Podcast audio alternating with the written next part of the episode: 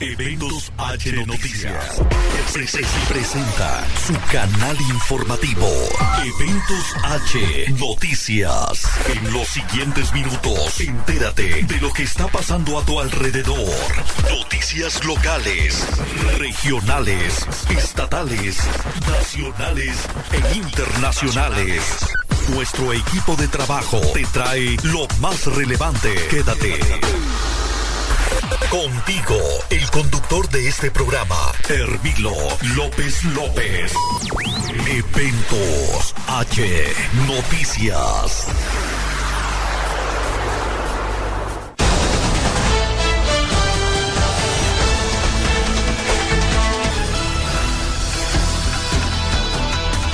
Hola, ¿qué tal? Muy buenos días. Les saludamos desde la heroica ciudad de Tlajiaco. Un gusto saludarles esta mañana. Gracias. Hoy es miércoles 13 de abril. A las personas que pues son católicos, hoy es miércoles santo.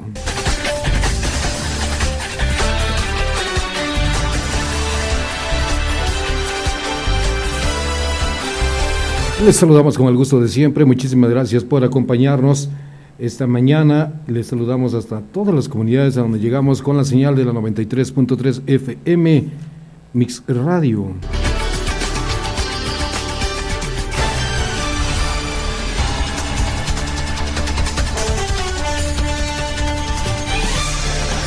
El clima para hoy es de 12 grados centígrados en estos momentos y tendremos un clima de 27 grados centígrados. Muchísimo calor en este día, así que trate de cubrirse, sobre todo trate de salir en las horas de mediodía, después de las 10, entre las 10 y 3 de la tarde.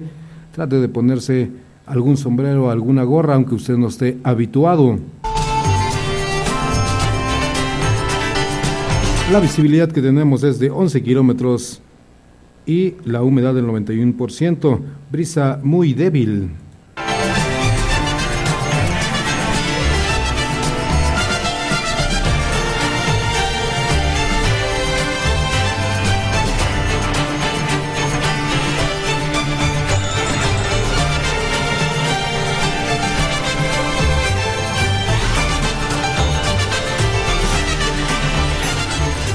Gracias por acompañarnos esta mañana.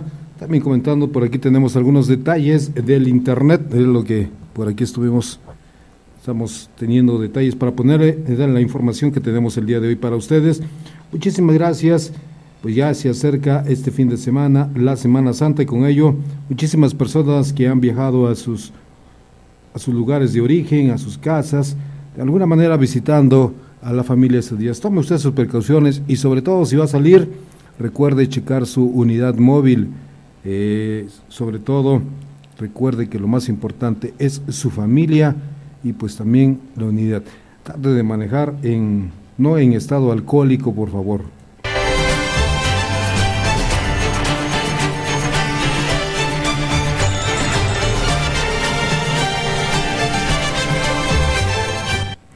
Queremos comentarles a ustedes, en este momento le vamos a dar el clima para el día de hoy. Por ahí tenemos detalles. Bueno, pues le agradecemos bastante que se siga con nosotros. Le mandamos un cordial saludo a todos los amigos taxistas que desde muy temprano ya están laborando allá en los mercados que ya el día de hoy ya están pues dando el servicio en los diferentes mercados. Continuamos con la información meteorológica en este meridiano de semana. Las condiciones en cuanto al viento siguen siendo relevantes el día de hoy, pero en el noreste del país, principalmente Coahuila, Nuevo León, Tamaulipas, viento del oeste se va a hacer presente al paso de una vaguada. Sin embargo, en cuanto a precipitaciones, siguen siendo escasas en buena parte de la República Mexicana y estas se concentran sobre todo en puntos montañosos del oriente del país. A lo largo de la Sierra Madre Oriental, en general, las altas temperaturas siguen jugando un rol importante. Esta tarde, en la Ciudad de México, esperamos 29 grados de máxima, parcialmente soleado. Si acaso mañana y el viernes algún chubasco aislado puede presentarse, sin embargo, continúan las altas temperaturas. Monterrey 40 grados caliente esta tarde, con viento del oeste, tolvaneras y muy seco el ambiente también, tómelo en cuenta. Guadalajara 31 grados, parcialmente soleado. Para el noreste del país, las altas temperaturas cobran protagonismo. Vean en pantalla, hasta 42 para Ciudad Victoria, 41 Linares, rozando los 40 también Nuevo Laredo y Reynosa. En algunos casos el factor viento jugando un rol importante en Chihuahua, alcanzando 28, muy seco el ambiente ambiente, 23 para el, el, área de Ciudad Juárez, pero sin lluvias. En Coahuila también el viento se va a estar manifestando y las altas temperaturas. 37 en Monclova, 34 en Piedras Negras, Zacatecas más agradable, pero con un cielo parcialmente soleado. Saltillo, 31. Caluroso el ambiente, despejado, viento y muy seco también, tómelo en consideración. En zonas montañosas también el riesgo por incendios es muy elevado. 33 en la laguna, parcialmente soleado. El calor sigue jugando un rol importante en el oriente del país. 39 en Poza Rica, 37 en Veracruz, especialmente bochornoso. Algún chubasco no se descarta en Tlaxcala y en Jalapa. Toluca alcanzando 24, sin lluvias. Puebla, medio nublado, 26 de máxima en las playas. Sigue el calor. Huatulco, Acapulco entre 30 y 34 de máxima, destacando los 41 de Apatzingán, León alcanzando 32 con un cielo parcialmente soleado. Es el pronóstico del tiempo. Buenos días. Bueno, pues ahí le dejamos el pronóstico que sucede en el centro del país y donde pues ya se están previendo muchísimas olas de calor. Tenga usted muchísimo cuidado.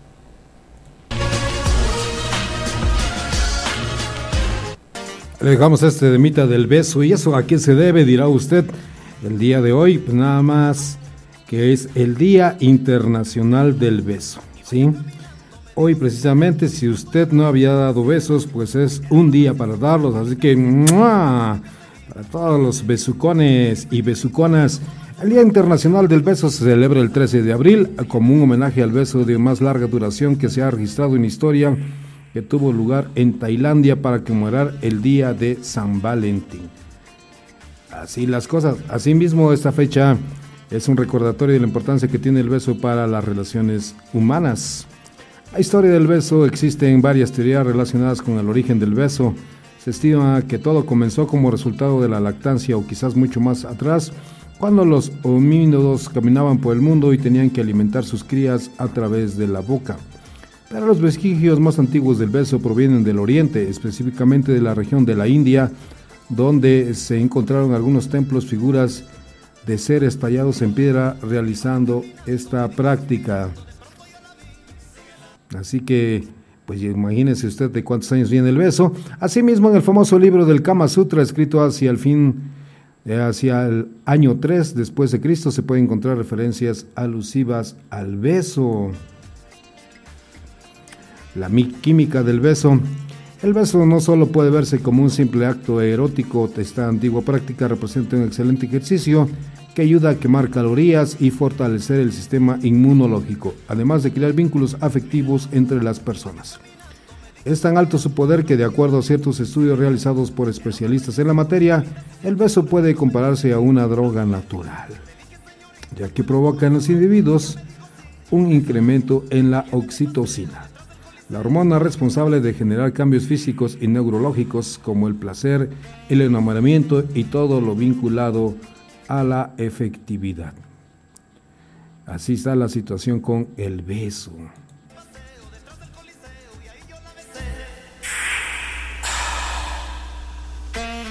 Para las parejas que acostumbran besarse, esto puede representar el tener una vida más longeva y feliz, ya que encierra un poder terapéutico y psicológico. En otras palabras, el beso puede representar un acto definitorio de éxito o fracaso entre los amantes. Sin él no están presentes el deseo, la pasión y el amor por otro. Al nivel cultural, el beso proviene de la India. Se proveniente de la India se expandió rápidamente por Europa durante la época de Alejandro Magno.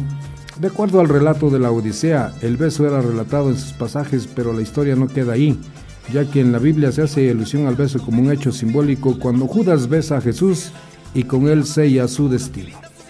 En la antigua Persia era común que los hombres se besaran, mientras que para los celtas esto era hasta cierto punto medicinal. En la época medieval se consideraba impuro besar a una doncella. Es a partir de la revolución industrial que la costumbre era vista como un acto normal entre personas que se relacionaban afectivamente pero que solo podían llevarse a cabo en la absoluta intimidad, ya que de lo contrario era censurado por la sociedad. A partir del romanticismo, hubo un cambio del paradigma respecto al beso, las personas gozaban de mayor libertad para expresar sus sentimientos, generando una verdadera revolución sexual que hasta la fecha se ha convertido en algo normal gracias a la modernización. Hoy en día es una práctica bastante habitual y universal. Así la situación con el beso. Y bueno, pues que se usa para demostrar lazos afectivos como la pasión, la amistad, el afecto y el amor entre los seres humanos. Pero sobre todo el beso, pues ha sido un vínculo muy grande entre padres e hijos, pero sobre todo de madres a hijos. Le comentamos que el beso más largo del mundo eh, celebró en Tailandia durante el año 2011 una pareja de esa nacionalidad estableció un récord mundial en el beso más largo que tuvo una duración de 46 horas 24 minutos y 9 segundos. Este acontecimiento se llevó a cabo para celebrar el Día de San Valentín. En el año 2013 la misma pareja rompió su mismo récord al darse un beso sin despegarse por un segundo de 58 horas 35 minutos y 58 segundos. Bueno, sobre las curiosidades del beso, fíjese usted, si conocemos algunos datos curiosos, el besarse es saludable durante un beso se traspasan unas 40.000 bacterias, siendo la mayoría de ellas inofensivas. Así que no se preocupe, si usted besaba y ahora, pues esas bacterias son inofensivas y sobre todo terapéuticas, pues bese todo el día como esta pareja 56 horas nada más. Al besar se aumenta el ritmo cardíaco de 60 hasta unas 100 pulsaciones por minuto. Un beso apasionado quema entre 6 a 100 calorías por minuto y fortalece el sistema inmunológico, mejora la circulación sanguínea e incrementa la autoestima. Y también comentarles que en Asia existen unos pesos conocidos como besucones, ya que se dan largos besos mientras nadan juntos. ¿sí? En, en Francia dice que prohibieron el beso en el año de 1910 en las estaciones de tren ya que ocasionaban retrasos. Imagínese usted ahí parados frente a la estación del tren o, el tren y besándose, pues se les iba ahora sí que el tren. Una persona besa en promedio unos 20 20.160 minutos a lo largo de su vida. Bueno, pues usted cuántos besos ha dado, calcúleles. Si todavía no ven, llega a 20.000, pues hay que echarle ganas. Al besarse utilizamos unos 30 músculos del cuello y rostro. El músculo más utilizado es el ovicular de los labios, ya que permite fruncir los labios al besar. ¿Sí? Bueno, pues existen varias formas y tipos de besos de acuerdo a cada cultura y tradición. ¿A usted cuál le gusta? Pues aunque sea el beso de periquito, pero de un beso, ¿sí? Y le comentamos también que el primer beso suele ser uno de los recuerdos imborrables de las personas. Eh, usted estará de acuerdo que ya en casita, si usted besó, recuerda hace años cuál fue su primer beso, pues hoy, hoy recuérdelo, ¿sí? Al besar liberamos hormonas oxitocina y dopamina. Por eso es importante, ayudando a disminuir los niveles de estrés y ansiedad. Así que cuando usted esté muy estresado, pues llegue a casita, llegue con la pareja, la novia, etcétera, y dele un besote de aquellos de muchas horas. Y bueno, pues ahí estará usted eh, soltando esos estreses que trae, ¿sí? De repente en la parte cinematográfica pues vemos grandes besos como fue el caso de Leonardo DiCaprio, el beso de Romeo y Julieta, una historia de amor de todos los tiempos entre dos jóvenes pertenecientes a familias rivales. ¿Qué más tenemos respecto al beso? ¿Sí? Bueno, pues usted tendrá su película favorita, pero yo creo que aquí usted puede hacer, sin duda, el beso más rico en su propia historia, ¿sí? Y como los ricos chocolates de Kiss, ¿sí? Eh, bueno, pues en este Día Mundial del Beso no olvidemos demostrar a esa persona especial cuánto te importa a través de un cálido y apasionado beso. Envía besos virtuales a tus familiares y amigos que no están cerca de ti, demostrando amor y afecto a la distancia. Puedes obtener información adicional sobre el beso bueno, pues da tu opinión, da tu opinión. Te vamos a subir la cápsula del beso en nuestra página de Ventos H y usted diga qué tal le gustan los besos. Bueno, pues allá también estamos saludando. Aquí con gusto a nuestro amigo Uriel El Gallo Pérez, que como todos los miércoles 8.30 tendremos un enlace. Estaremos hablando de temas actuales en la parte política. Les saludamos con gusto a nuestro amigo Uriel desde la cabina del 93. Allá queda eh, lo del beso. El día de hoy también es el Día Internacional del Rosa. Eh, se celebra el segundo miércoles de abril, 13 de abril en este día. Eh, fue proclamada allá en Canadá. Pues que este, pensar que festejamos a uno de los colores más románticos y delicados, Pero la celebración de este día es para elevar una, nuestra voz en el acoso escolar, la discriminación, la homofobia y la transfobia. Anualmente, cada segundo miércoles del mes de abril se conmemora el Día Internacional de la Rosa. Es un evento internacional que se originó en Canadá. Los estudiantes David Shepard y Travis fueron, eh, vieron a un estudiante vestidos con una camisa color de rosa y pues ya sabe usted, le empezaron a hacer bullying. En apoyo a este hecho ocurrido, el día siguiente promovieron el uso de las camisetas color de rosa en la escuela. Este evento inspiró a los miembros del Canadá, allá pues para promover el Día Internacional de la Rosa en el año 2007, cuya iniciativa pretende apoyar la labor desempeñada por estudiantes, educadores, la comunidad y otras organizaciones para detener estas formas de acoso. Es de vital importancia tomar conciencia ante esta problemática social que afecta a niños, jóvenes y a todo el mundo. Miles de personas apoyan esta causa, es más, en más de 100 países mediante actividades y eventos, publicaciones en redes sociales, organizaciones, sin fines de lucro participa y apoya la celebración de este día donde estés vistiendo una camisa color de rosa. Así que el día de hoy es el Día Internacional de la Rosa. Si usted sale, pues está ayudando al bullying. Ah, fíjese que aún todavía hay personas que pues tienen este sello, ¿no? De las ideas, los estereotipos de que solamente las mujeres pueden utilizar el color de rosa. Por lo tanto, pues es el día para demostrarles que simplemente es un color que no enmarca nada ni cambia nada.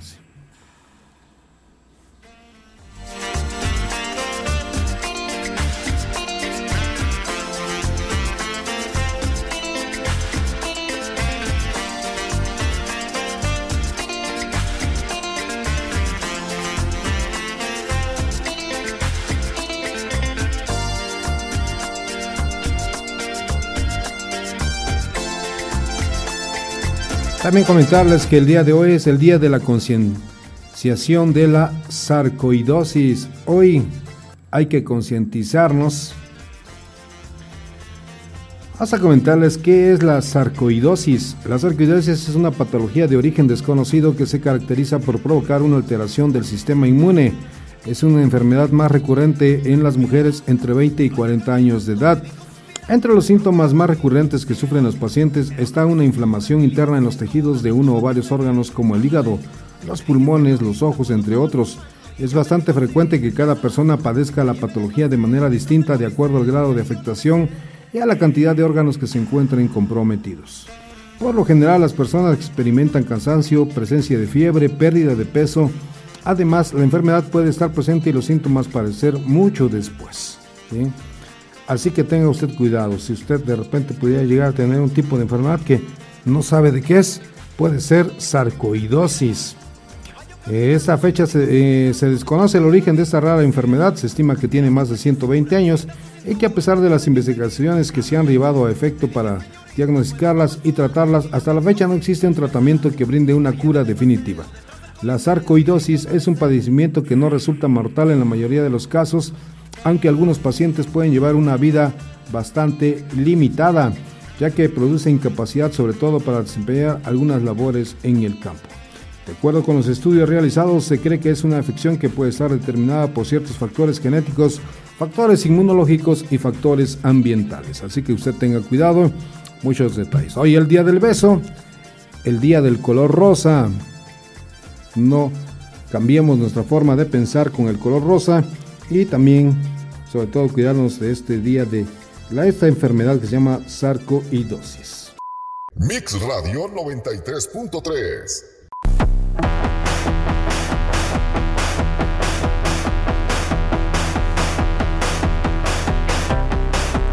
Y hablamos con ustedes. Cancillería rechaza inspección a camiones en Texas.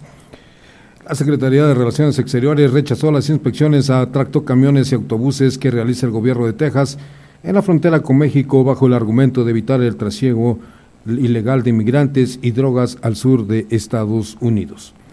Esta medida estatal perjudica de manera importante el flujo comercial entre nuestros países. Como consecuencia inevitable de esta disposición, los comerciantes de México y Estados Unidos están perdiendo competitividad e ingresos considerables dijo la Cancillería mexicana en un comunicado. Recordó que el 6 de abril El gobernador de Texas, Greg Abbott, anunció la primera de una posible serie de acciones para asegurar la frontera sur de Estados Unidos a raíz de la decisión del Centro de Control y Prevención de Enfermedades de poner fin a las expulsiones migratorias. Parte de estas medidas son la detención e inspección de todos los tractocamiones y autobuses que crucen desde México hacia Estados Unidos con la finalidad, según el gobierno tejano, de prevenir que pasen pues muchos migrantes y drogas. Las agencias aduanales y organismos empresariales de la frontera norte de México enviaron una carta a Abbott para que se agilice el tráfico de trailers varados con los puentes internacionales. Cientos de choferes que transportaban alimentos perecederos, productos determinados de empresas maquiladoras, entre otras materias primas, se han quedado varadas por quinto día consecutivo poco antes de ingresar a los Estados Unidos. Los puertos más afectados por las revisiones executivas son Puente del Comercio Mundial de Nuevo Laredo, Puente Internacional Colombia, Nuevo León y Puente Internacional Far Reynosa.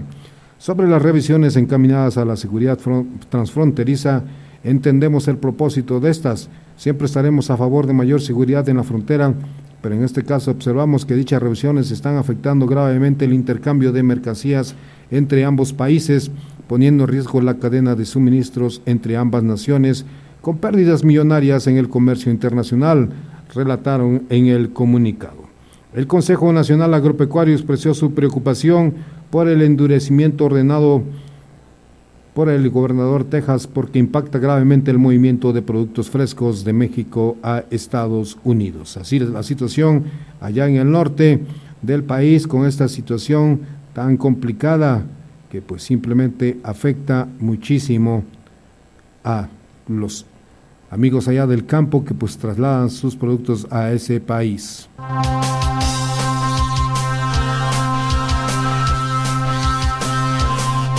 También se dispara en marzo el robo de combustibles.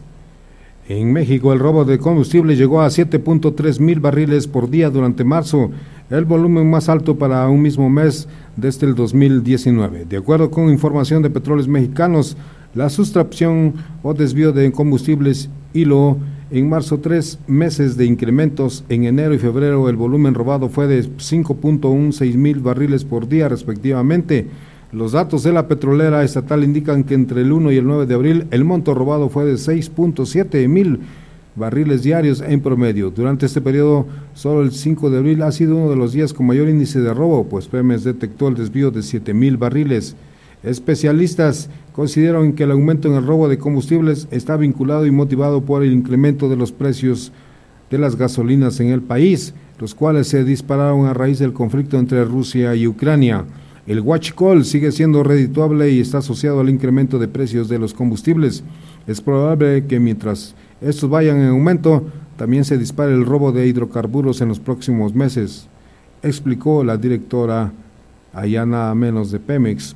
De acuerdo con el Centro de Estudios de las Finanzas Públicas, el precio por medio de la mezcla mexicana de exportación pasó de 77.55 dólares en enero a 104.5 dólares por barril en marzo. En este lapso se reportaron precios superiores a los 30 pesos por litros de gasolina premium en la Ciudad de México, mientras que la Magna se llegó a vender hasta en 26 pesos por litro.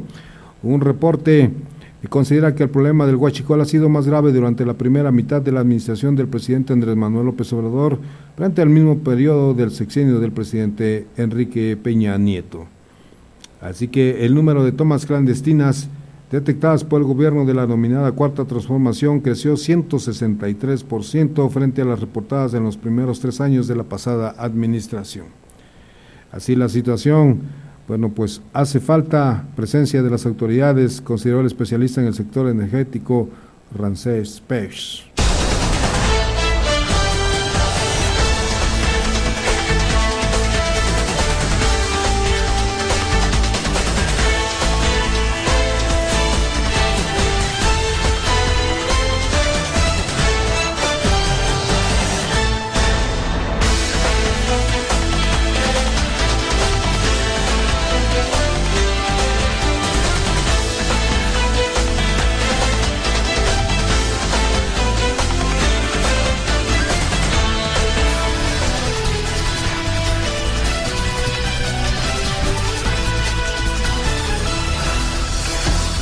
En la situación de la reforma eléctrica, diputados de las Comisiones Unidas de Puntos Constitucionales y Energía con el aval de la Comisión del Medio Ambiente y Recursos Naturales acordaron mantener la autonomía de los órganos reguladores del sector energético dentro de la iniciativa de reforma eléctrica que se votará en pleno este domingo.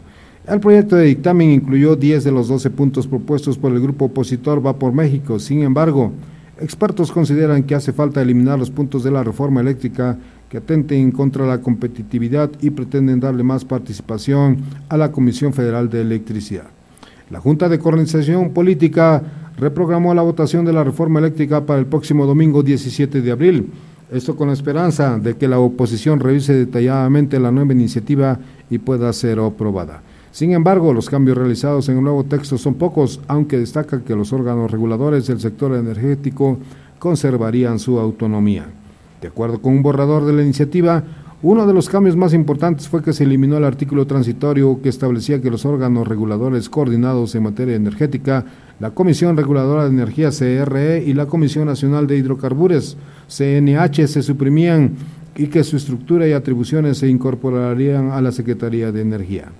En el borrador también se incluyó un décimo artículo transitorio que establece que cuando entre en vigor el decreto, la Comisión Federal de Electricidad, CFE, procederá a establecer un esquema tarifario del servicio público que permita reducir las tarifas de alumbrado público, de bombeo de agua potable, saneamiento y doméstico. Asimismo, revisará las que corresponden a las instituciones de salud y educación pública, con el objeto de que su suministro se preste en condiciones asequibles se puede leer en el texto. Marcial Díaz, presidente de la Asociación de Regulados del Sector Energético, señaló que aunque conserven los órganos autónomos, era un tema álgido, no es de lo más relevante en toda la reforma, además de que su eliminación tiene mayor beneficio en el sector petrolero que en el eléctrico. Del universo de permisionarios de la CRE, que son alrededor de 26 mil, la mayoría son en materia de petrolíferos y son mucho menos los que participan en el sector eléctrico. Es así que esta situación, el Estado garantizará las condiciones y la ley definirá las bases y modalidades para el acceso a la energía eléctrica, subrayó el borrador. Aunque mantener la autonomía de los órganos reguladores era una de las tres propuestas del grupo parlamentario Va por México, que no encajaba con la iniciativa presidencial, aún quedan dos propuestas pendientes. Para que la alianza PRI-PAN-PRD puedan decir que sus 12 puntos fueron incluidos en la reforma de López Obrador. Esas son las propuestas en el número 7, en la que se establece que el Estado mantiene y reafirma su y se fortalece su rectoría en el sector eléctrico a través de la creación de la Comisión Nacional de Redes Eléctricas y un organismo autónomo del Estado y la propuesta número 10, en la que se perfecciona el otorgamiento de permisos para dar seguridad jurídica a los proyectos. Bueno, pues así está la situación hasta el momento en lo que corresponde a la reforma eléctrica.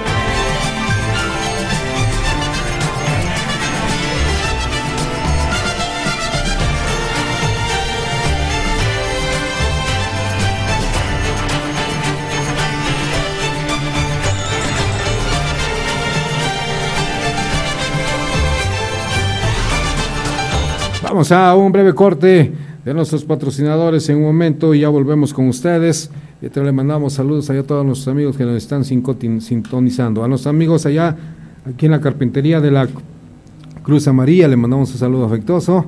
También allá a nuestros amigos de Vidrería San Bartolo, que todas las mañanas nos sintonizan acá cerquita de la Cruz Amarilla. Muchísimas gracias.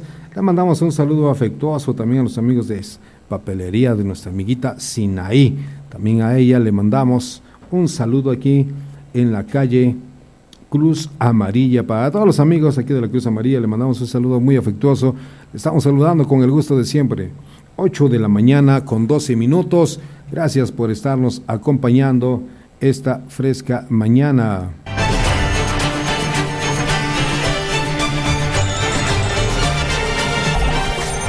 Al momento, Eventos H, Noticias. Conduce Hermilo López López. Mix Radio 93.3.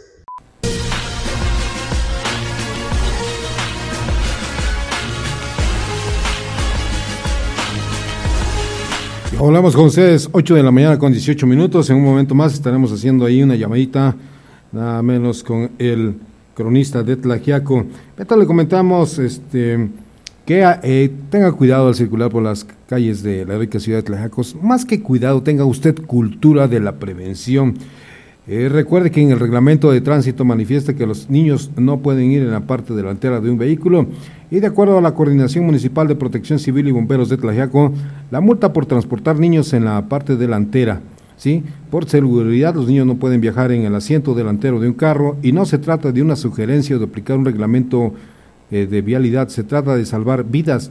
Los conductores de automóviles que lleven pasajeros menores de 12 años o que midan menos de 1.45 metros de altura deberán transportarlos en una de las plazas traseras del automóvil detrás de los asientos del conductor o del copiloto.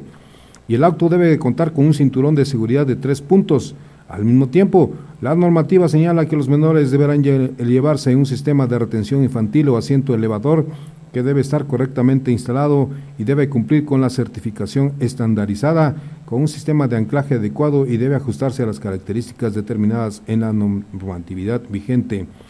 Tu seguridad es nuestra seguridad. Es así lo está eh, manifestando la Coordinación Municipal de Protección Civil y Bomberos esto se debe que últimamente ha habido varios accidentes, hemos visto algunos y pues prácticamente los impactos han sido de frente y donde pues no se tiene un cinturón y prácticamente incluso siendo adulto pues se golpean con la parte allá nada menos frontal o donde usted va en el carro, pues tenga usted cuidado, ¿sí? Tenga usted cuidado. Por lo regular no estamos acostumbrados, ¿sí? A utilizar el cinturón de seguridad. Pues trate de hacerlo, evítese multas. En, también en un comunicado del municipio, el porcentaje de mascotas en estos últimos años ha incrementado, propiciando que éstas se vuelvan en parte fundamental de las familias. Un gran sector de la población pone suma atención a la salud, alimentación de sus fieles acompañantes peludos. Sin embargo, hay que poner gran énfasis en los desechos orgánicos que estos producen y son expuestos en nuestras calles. No solo el apartado estético es afectado, sino también la salubridad en un solo gramo de heces fecales. Existen 23 millones de bacterias que por medio del aire pueden ser transportadas hacia nosotros, provocando claramente enfermedades. Hagamos un cambio en nuestras acciones, recojamos las heces fecales que nuestras mascotas pueden dejar en las calles Siempre hay que procurar llevar bolsitas para recolectar sus desechos. Es una acción que hace un bien para ti y para ellos en Tlajiaco. Sí, este, por favor, eh, pidamos que si usted tiene alguna mascota, pues trate usted de que cuando sale a la calle, pues lleve su bolsita y recoja, pues esto que son sus heces de los animales, ¿sí? Recuerde andar siempre listo para recoger los desperdicios de su mascota y sobre todo deje huellas con sus acciones. Y pasa mucho, fíjese que usted hemos pasado en varios domicilios en donde ni siquiera tienen perros y enfrente de la casa, ahí pues ve usted muchas heces y pues nadie que diga yo soy de aquí. Y hemos visto muchos que sacan sus, sus perros a, pasear y pues prácticamente van y se orinan o también ensucian enfrente de la casa de otros vecinos. A veces se les dice y pues se molestan. Si usted va a tener pues realmente un animalito de estos, pues dele los cuidados necesarios, por favor. Recuerde que otra persona no puede estar recogiendo los desperdicios que genera usted o su mascota.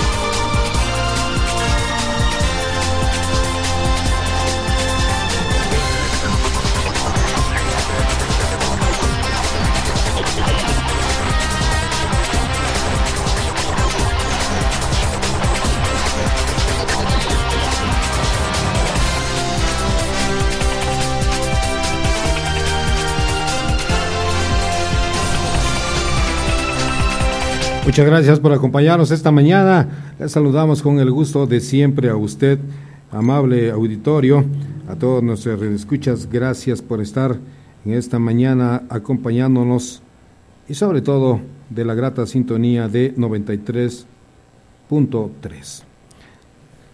Usted donde quiera que se encuentre, vamos a marcarle aquí a nuestro amigo Otón Valle en este excelente día. Hay de las crónicas que tenemos en nuestra heroica ciudad de Tlajiaco. Por ahí también tenemos en unos minutos también entrevista con eh, nuestro amigo Uriel El Gallo, quien estará también con nosotros compartiendo pues excelentes comentarios respecto de la política. Mandándole saludos también allá a los amigos de Generación 81-84 que están con nosotros. Muy buenos días, Otón. Te habla Hermilo desde la 93.3. Licenciado, buenos días. Un gusto saludarte y pues... Igualmente. Feliz eh, mitad de semana. Pues comentando, comentándote y agradeciendo que nos tomes la llamada. Claro que sí, licenciado, un gusto y saludos a tu público.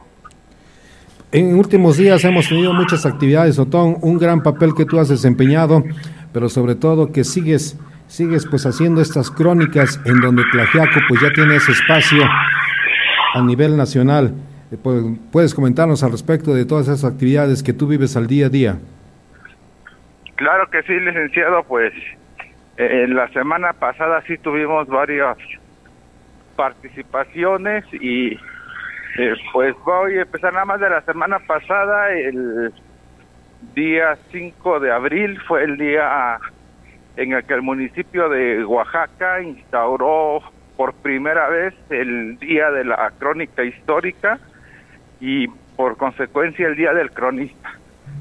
Eso se debió a que pues Oaxaca tiene gran gran historia, gran cultura, gran tradición y nunca se le ha dado ese lugar a lo que es pues los pueblos oaxaqueños y por eso es de que el municipio de Oaxaca que está interesado en rescatar y apoyar todo lo que es la cultura y la historia en una sesión de cabildo propuso que el día 5 de abril pues se le diera esa importancia.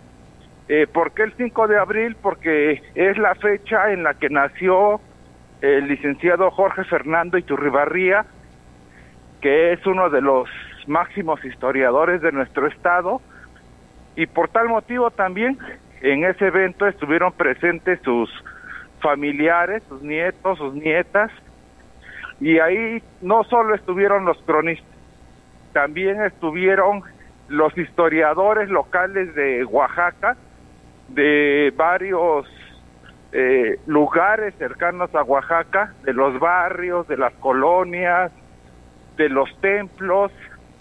Eh, se juntaron todos para que se les diera ese lugar a todas las personas que están interesadas en, en rescatar y promover la cultura. Bueno, eso fue el 5 de abril y posteriormente del 7 al 9 de abril pues estuvimos aquí en Tlajiaco eh, pues en algunas actividades de lo que fue la entrega del Pacala al pueblo tlajiaqueño por la cultura, la historia, la tradición, en el que varios colectivos, cada uno desde su giro que se ha dedicado a promover pues lo que es Tlajiaco, eh, se unieron.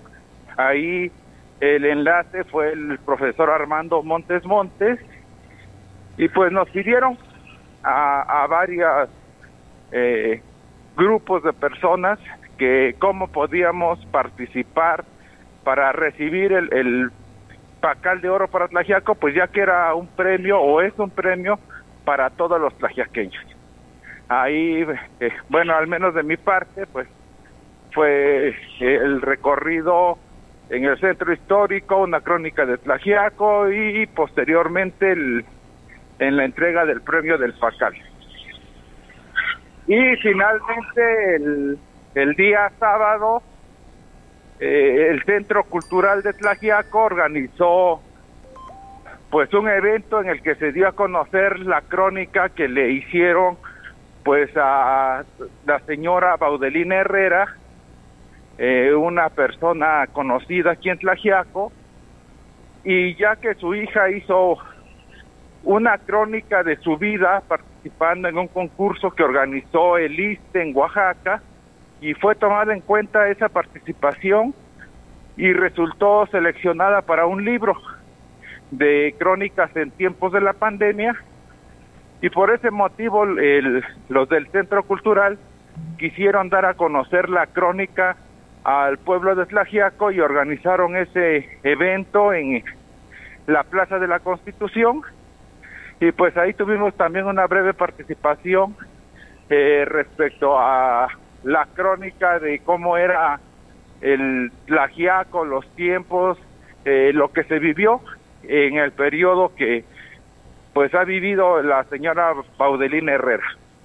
Eso es parte de lo que hemos hecho en, en estos días y pues nuevamente siempre invitar a la gente a que eh, se sienta orgullosa de la cultura, la tradición que tienen en sus pueblos, que rescaten eh, la historia, los oficios de sus familiares, de sus tíos, que graben a través de un celular o, o una grabadora, pues los relatos, ya que las personas que saben sobre ello, pues cada vez son menos, se van perdiendo, y pues va a llegar el momento en el que si no hacemos ahorita ese rescate, cuando valoremos y queramos hacerlo, pues ya no se va a poder realizar. Sí, es correcto, de todos esos temas que tú comentas, simple el reconocimiento social que se le da a estos tres eventos muy importantes, pero sobre todo, como tú dices, eh, ya era hora de que se diera ese reconocimiento a Oaxaca y sobre todo a las crónicas que recorren a través de estas regiones de nuestro, de nuestro bello estado. Bueno, junto con ello tú y, muchos eh, compañeros cronistas que día a día pues simplemente van anotando con letras o de manera digital todos hechos, hechos históricos en donde no queda por atrás este, esta gran participación de la señora Baudolina, mejor conocida en Tlajaco como La Chata, a la cual enviamos un saludo muy afectuoso allá en la calle Benito Juárez. Así es, es una persona pues que creo que a ti, a mí nos tocó también en parte de esos tiempos en, los que pues íbamos ya sea a, comprar algo de ferretería, a comprar algo de papelería principalmente. Y pues ahí tuvimos el contacto con la señora Baudelina. Y simplemente es una como un referente de todas las, señoras que han vivido pues en este periodo hay hay muchas señoras Baudelina en nuestra región con su historia, con sus vivencias, con muchas adversidades, también con logros, pero yo creo que cada quien debe de reconocer pues ahora sí que a la persona mayor que tiene en su casa que también le platique cómo es que vivieron esos tiempos, cómo es que salieron adelante, cómo es que superaron adversidades, cómo han vivido el cambio que ha habido en Tlajiaco, ya que ha sido muy diferente el, el de los años 40 al de los 70. Indudablemente el Tlajiaco ahorita es muy distinto al, al de los 90, entonces es importante también que pues puedan ellos aportar toda esa experiencia porque son tiempos en los que pues ya no se van a volver a vivir. Ahorita ya vivimos en eras digitales en modernidad en internet en globalización y ya no podemos eh, centrarnos a cuando en Tlajiaco pues nada más se vivía lo de la región o la propia de, de nuestro pueblo. Yo creo que es pues una misión que tenemos de recobrar todo eso, cómo era antes de la digitalización y cómo es ahora que ya hay, mucho contacto, mucha comunicación, mucho transporte, porque algo que se pretende es eso, que eh, si ahorita estamos pues a un paso de acceder a cualquier información del mundo, eh, vamos a perder lo nuestro lo que tenemos que hacer es nosotros ahora sí que mantener firmes lo que somos para ocupar esas plataformas digitales, no solo para adquirir conocimientos de fuera, sino que nosotros difundamos lo nuestro hacia el exterior. Sí, es correcto. Fíjate que, que gran, grandes momentos que se viven y no podrían ser conocidos si no hubiera estas crónicas de ese papel que tú desempeñas en buena hora, pues es el reconocimiento para ustedes y sobre todo que siga esta loable labor en beneficio de que en los años posteriores, tú lo acabas de decir, en estos tiempos modernos han cambiado respecto a lo que pasó hace, estamos hablando en la época de los 70 de los 80 en donde la señora Baudelina fue pues un punto muy importante para esta heroica ciudad de Tlajaco y hasta el día de hoy todavía usted puede acudir allá a su negocio, pues simplemente grandes épocas en diferentes tiempos, pero que dejan huella y de alguna manera en tiempos posteriores serán conocidas esas actividades.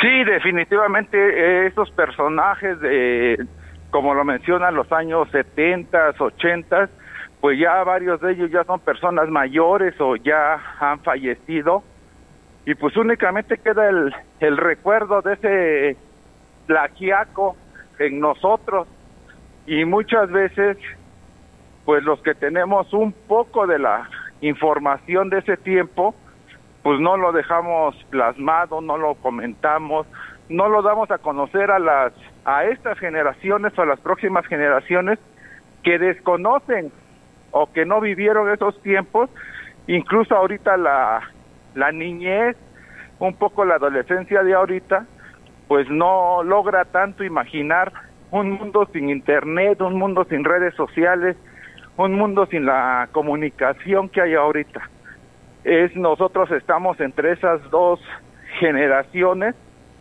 y creo que pues tenemos nosotros esa oportunidad de plasmar el plagiaco antes de esta era moderna y el plagiaco que ahora estamos viviendo. Sí, es correcto.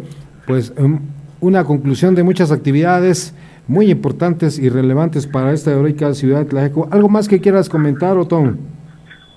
Pues agradecerte la, la entrevista, licenciado, y pues nuevamente que cada quien, es un trabajo de todos, el, el, recopilar, el recobrar, el difundir la historia, la cultura, la tradición, todos tenemos algo que aportar y pues que lo hagan, eh, la recobren ahí de sus lugares y la den a conocer, porque solamente eh, las personas que están constantemente difundiendo lo que son pues las tradiciones de tus ancestros, eso es lo único que va a hacer que ya no se olvide.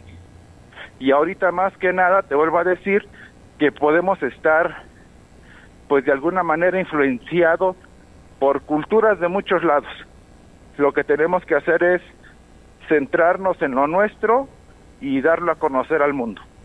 Es correcto. Pues agradezco infinitamente toda esta información que nos has dado. Esperemos encontrarnos muy pronto en un nuevo enlace o que tengas la oportunidad de estar acá con nosotros en cabina. Que tengas un excelente día, Autón. Igualmente, licenciado. Feliz día a todos. Muchísimas gracias. Bueno, pues ahí queda esta llamada que tuvimos con el, el ingeniero Otón Valle, eh, cronista de esta heroica ciudad de Tlajiaco. Y nos vamos rápido porque tenemos otra llamadita. Ya lo habíamos anunciado de, pues, siempre el enlace que tenemos los días miércoles con ustedes, con el amigo Uriel El Gallo Pérez. Allá mientras nos piden un saludo allá para los amigos del barrio de San Sebastián que nos están sintonizando. Gracias también a los amigos allá en el barrio del Calvario, para nuestra amiga Reina Soriano. Muy buenos días. Hola, ¿qué tal? Muy buenos días, Uriel. Te saludo desde la 93.3. ¿Qué tal, amigo? Buen día. ¿Qué tal? ¿Qué tal? ¿Cómo estamos? Muy bien, y el gusto de saludarte en este enlace que tenemos todos los miércoles para nuestro auditorio de la 93.3 y para todos los amigos de Enclaro. Sí, pues gracias, gracias este, nuevamente por este espacio, gracias a todo el auditorio que eh, pienso yo que se ha interesado en estas participaciones, sobre todo porque son objetivas, eh, son imparciales y siempre con el ánimo de dar información a todo el pueblo de Tlajiaco, porque eh, estaba yo escuchando ahorita una participación por ahí de que, pues, ahorita ya tenemos toda la información con un solo clip y es muy importante saber qué fuentes son las confiables y, saber eh, también discernir ese tipo de información para llegar a un resultado que tenga un valor positivo en, en nuestra sociedad también.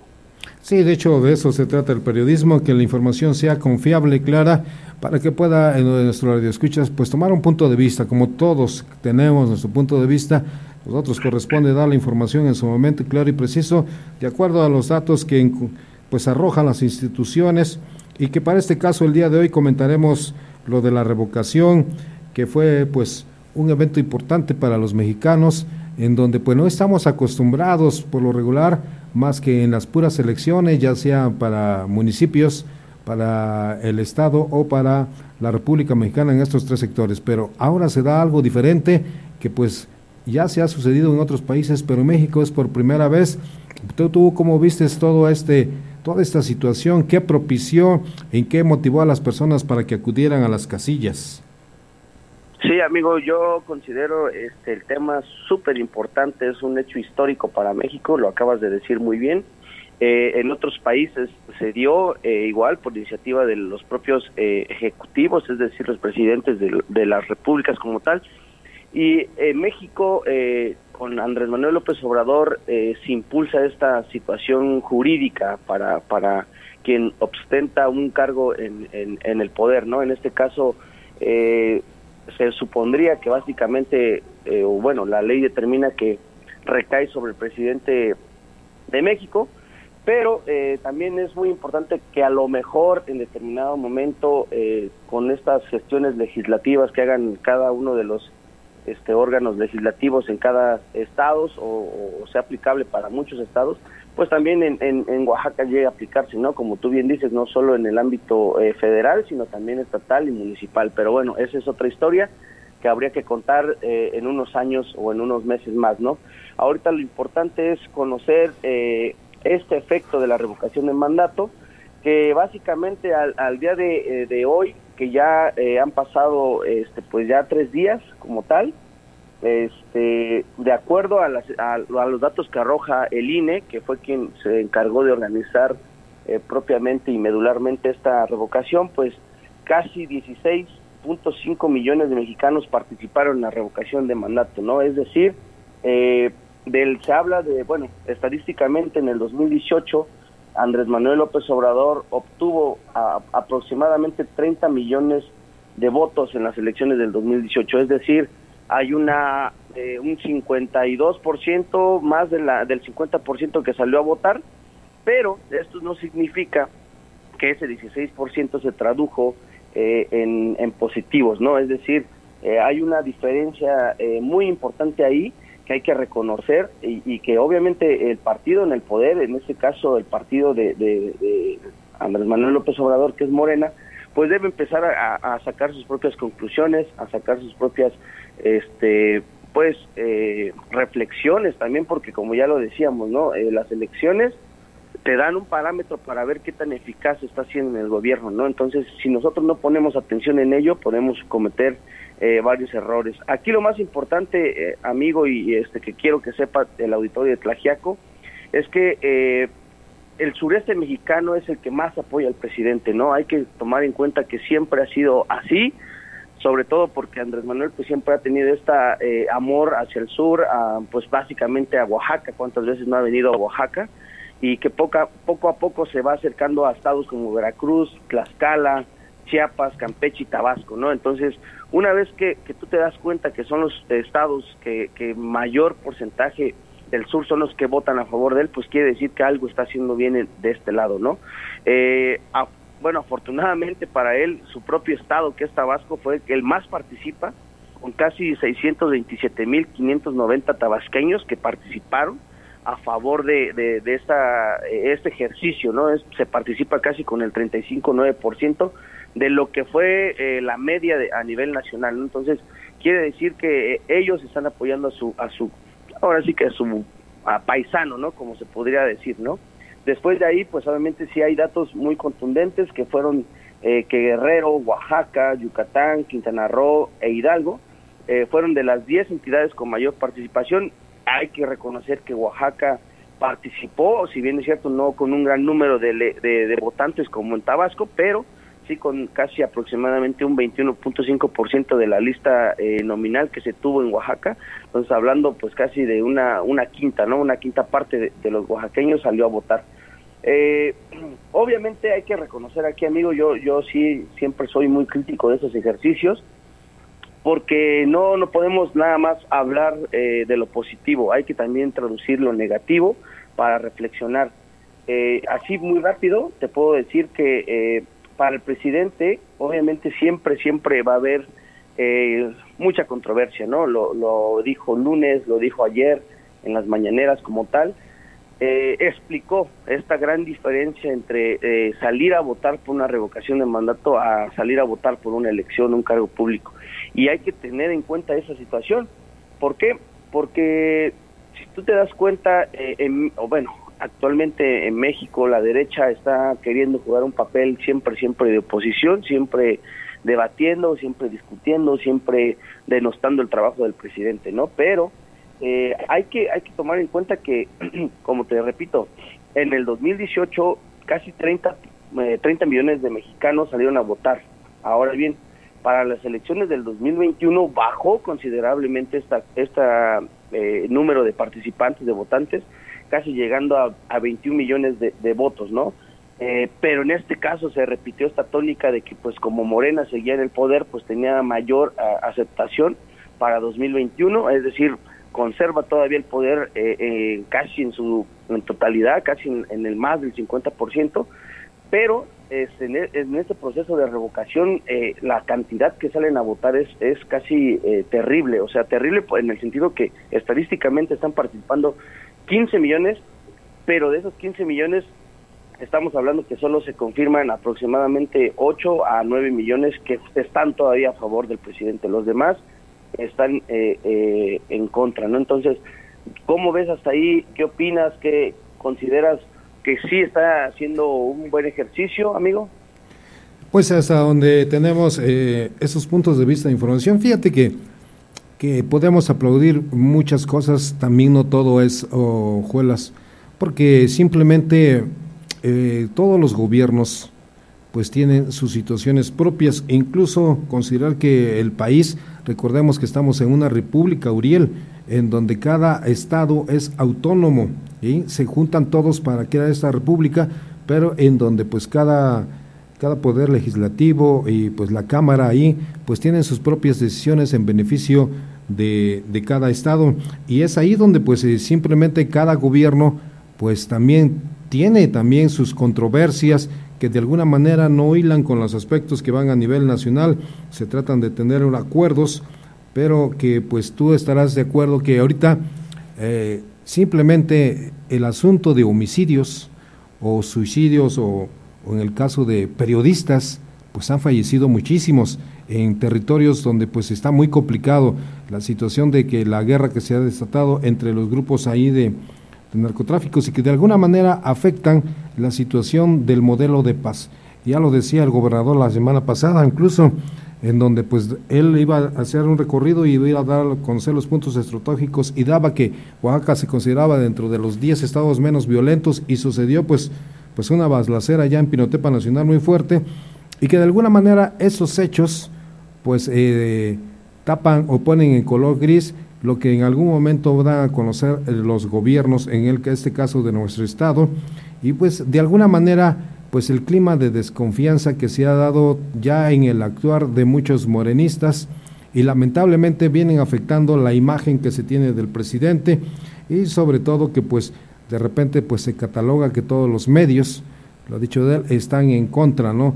Eh, a todos los medios se les considera como conservadores dado que pues eh, también tenemos el derecho de réplica o de pues preguntar algunas cosas con las que no se están de acuerdo y eso pues es innegable que siempre dentro del clima de la negociación, dentro del clima de la convivencia de todos los seres, pues nunca habrá pues acuerdos o no, no podremos pensar de la misma manera, pero eso es lo que hace eh, exquisito este asunto, porque imagínate si todos opináramos de la misma manera, pues simplemente sería una situación muy complicada como lo que ha vivido en muchos sexenios.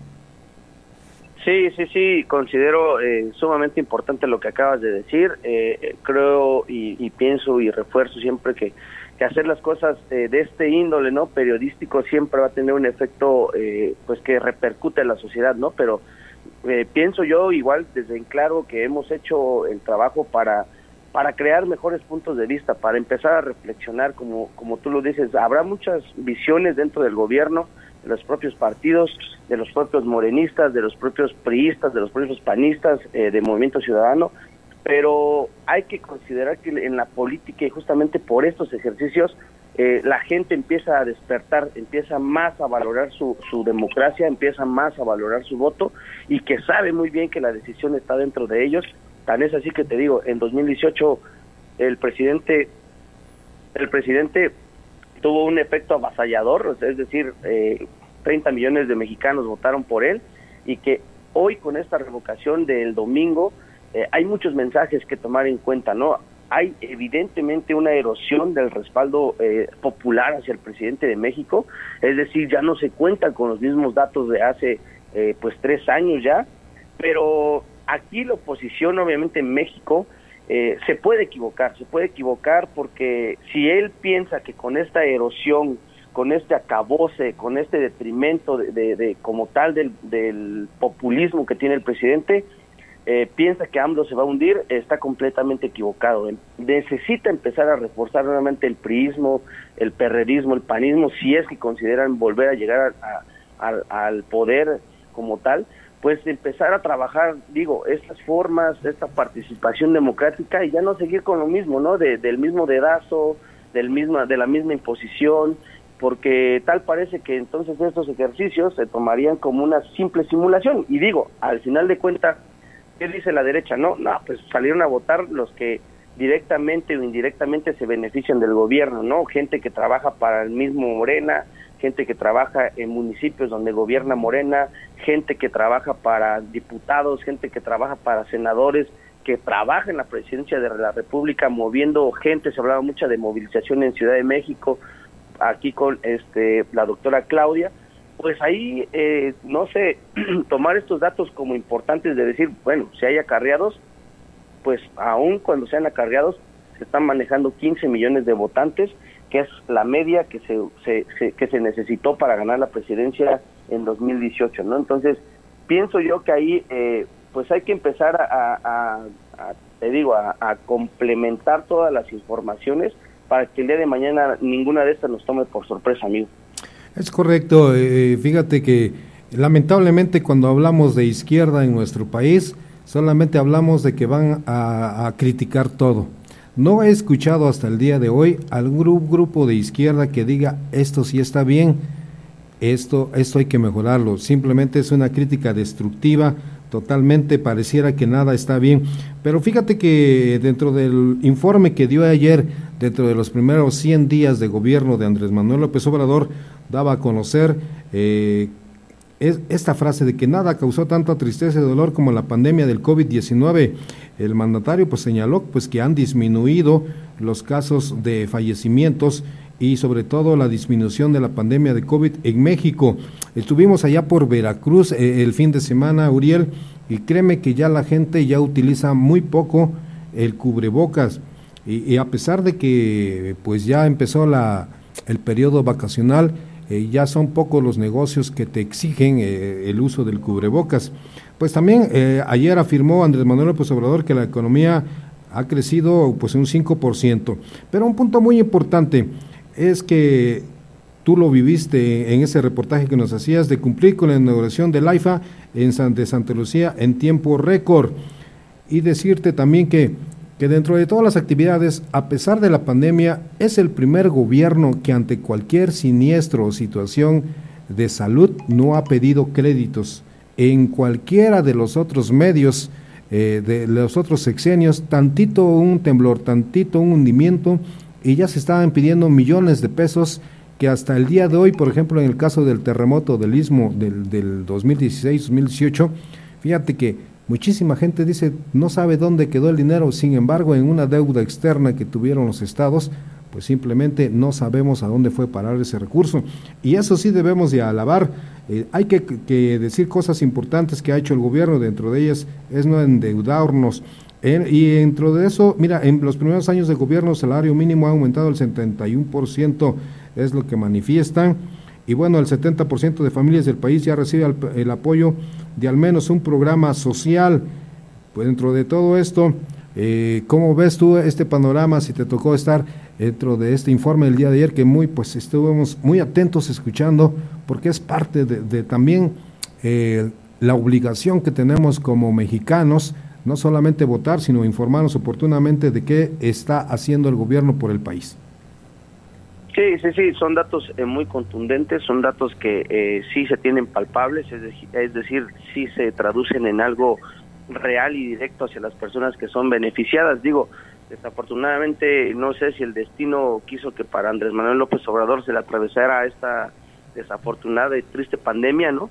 Eh, ¿Quién se iba a imaginar que el presidente más popular de México iba a, a caizarse por este esta situación?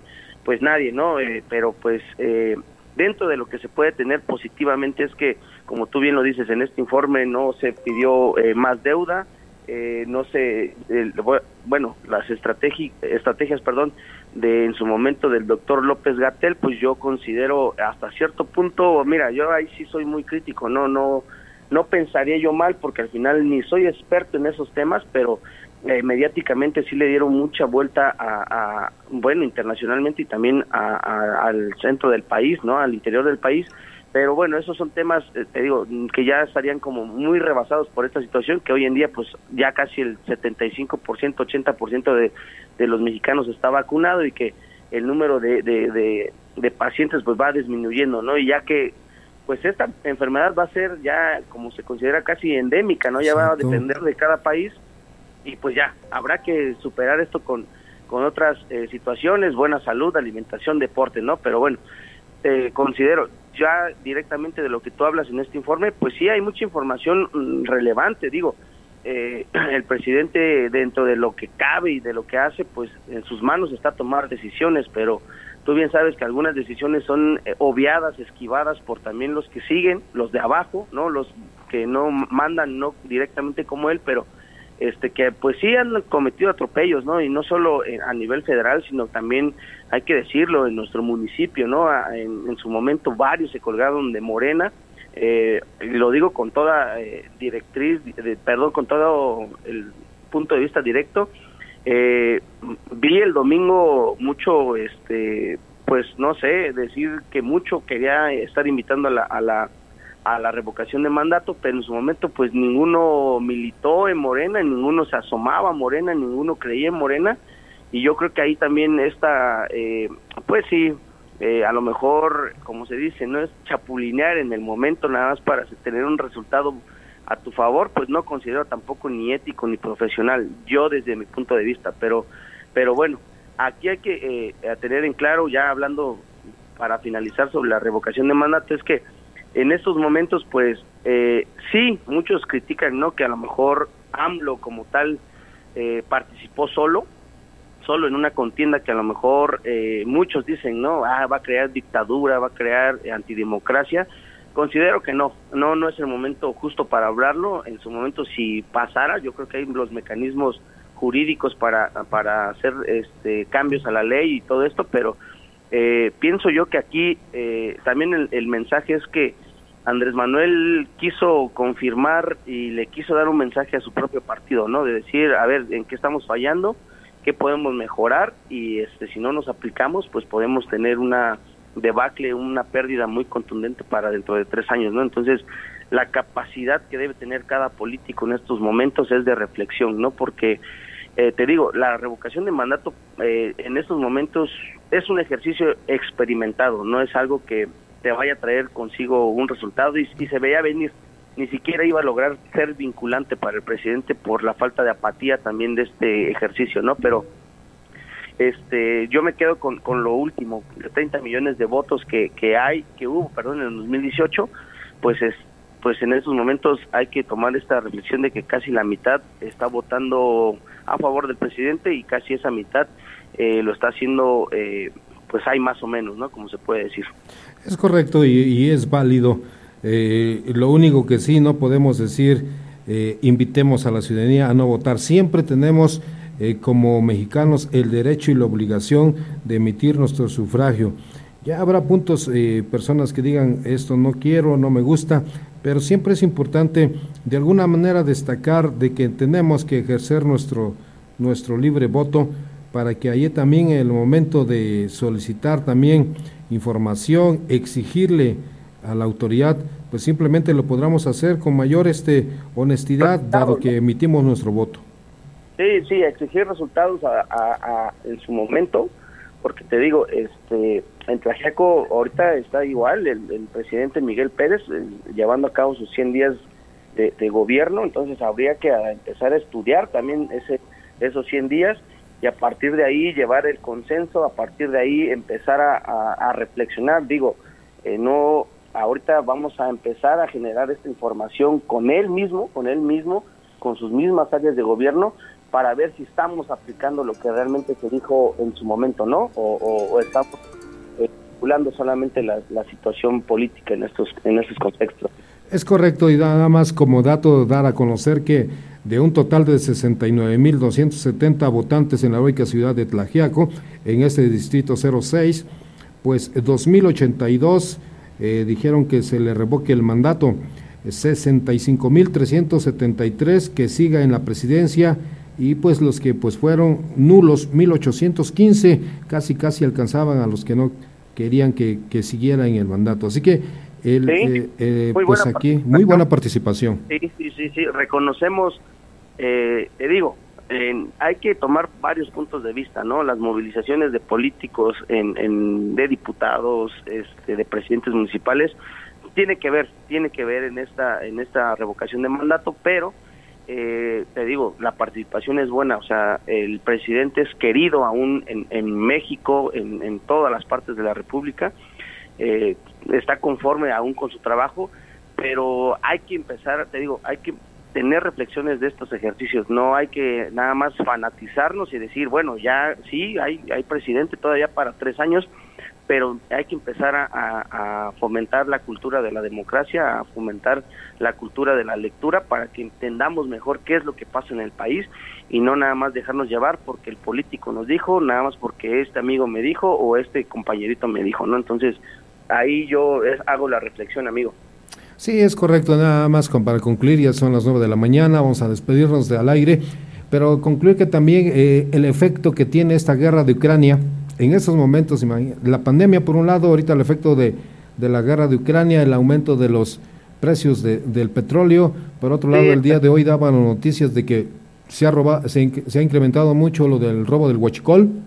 Sí, sí, entonces son muchísimos puntos que de alguna manera inciden en que pues cuando vas creciendo eh, te afectan. E incluso esta semana el, dólar ya, el peso mexicano le había ganado pues terreno al dólar, pero pues de repente se quedó quieto. Entonces, pues de alguna manera considerar que la moneda pues ha tenido su estabilidad en estos en estos años que ya lleva de ejercicio el presidente Andrés Manuel López Obrador y esperemos que, que pues se sigan conservando, que se siga haciendo mucho. Consideramos también que dada la situación económica a nivel mundial y la propia de nuestro país, pues se tendría que luchar muchos puntos financieros para poder este contribuir también en este logro y que este país pues repunte en otra situación a nivel económico y social.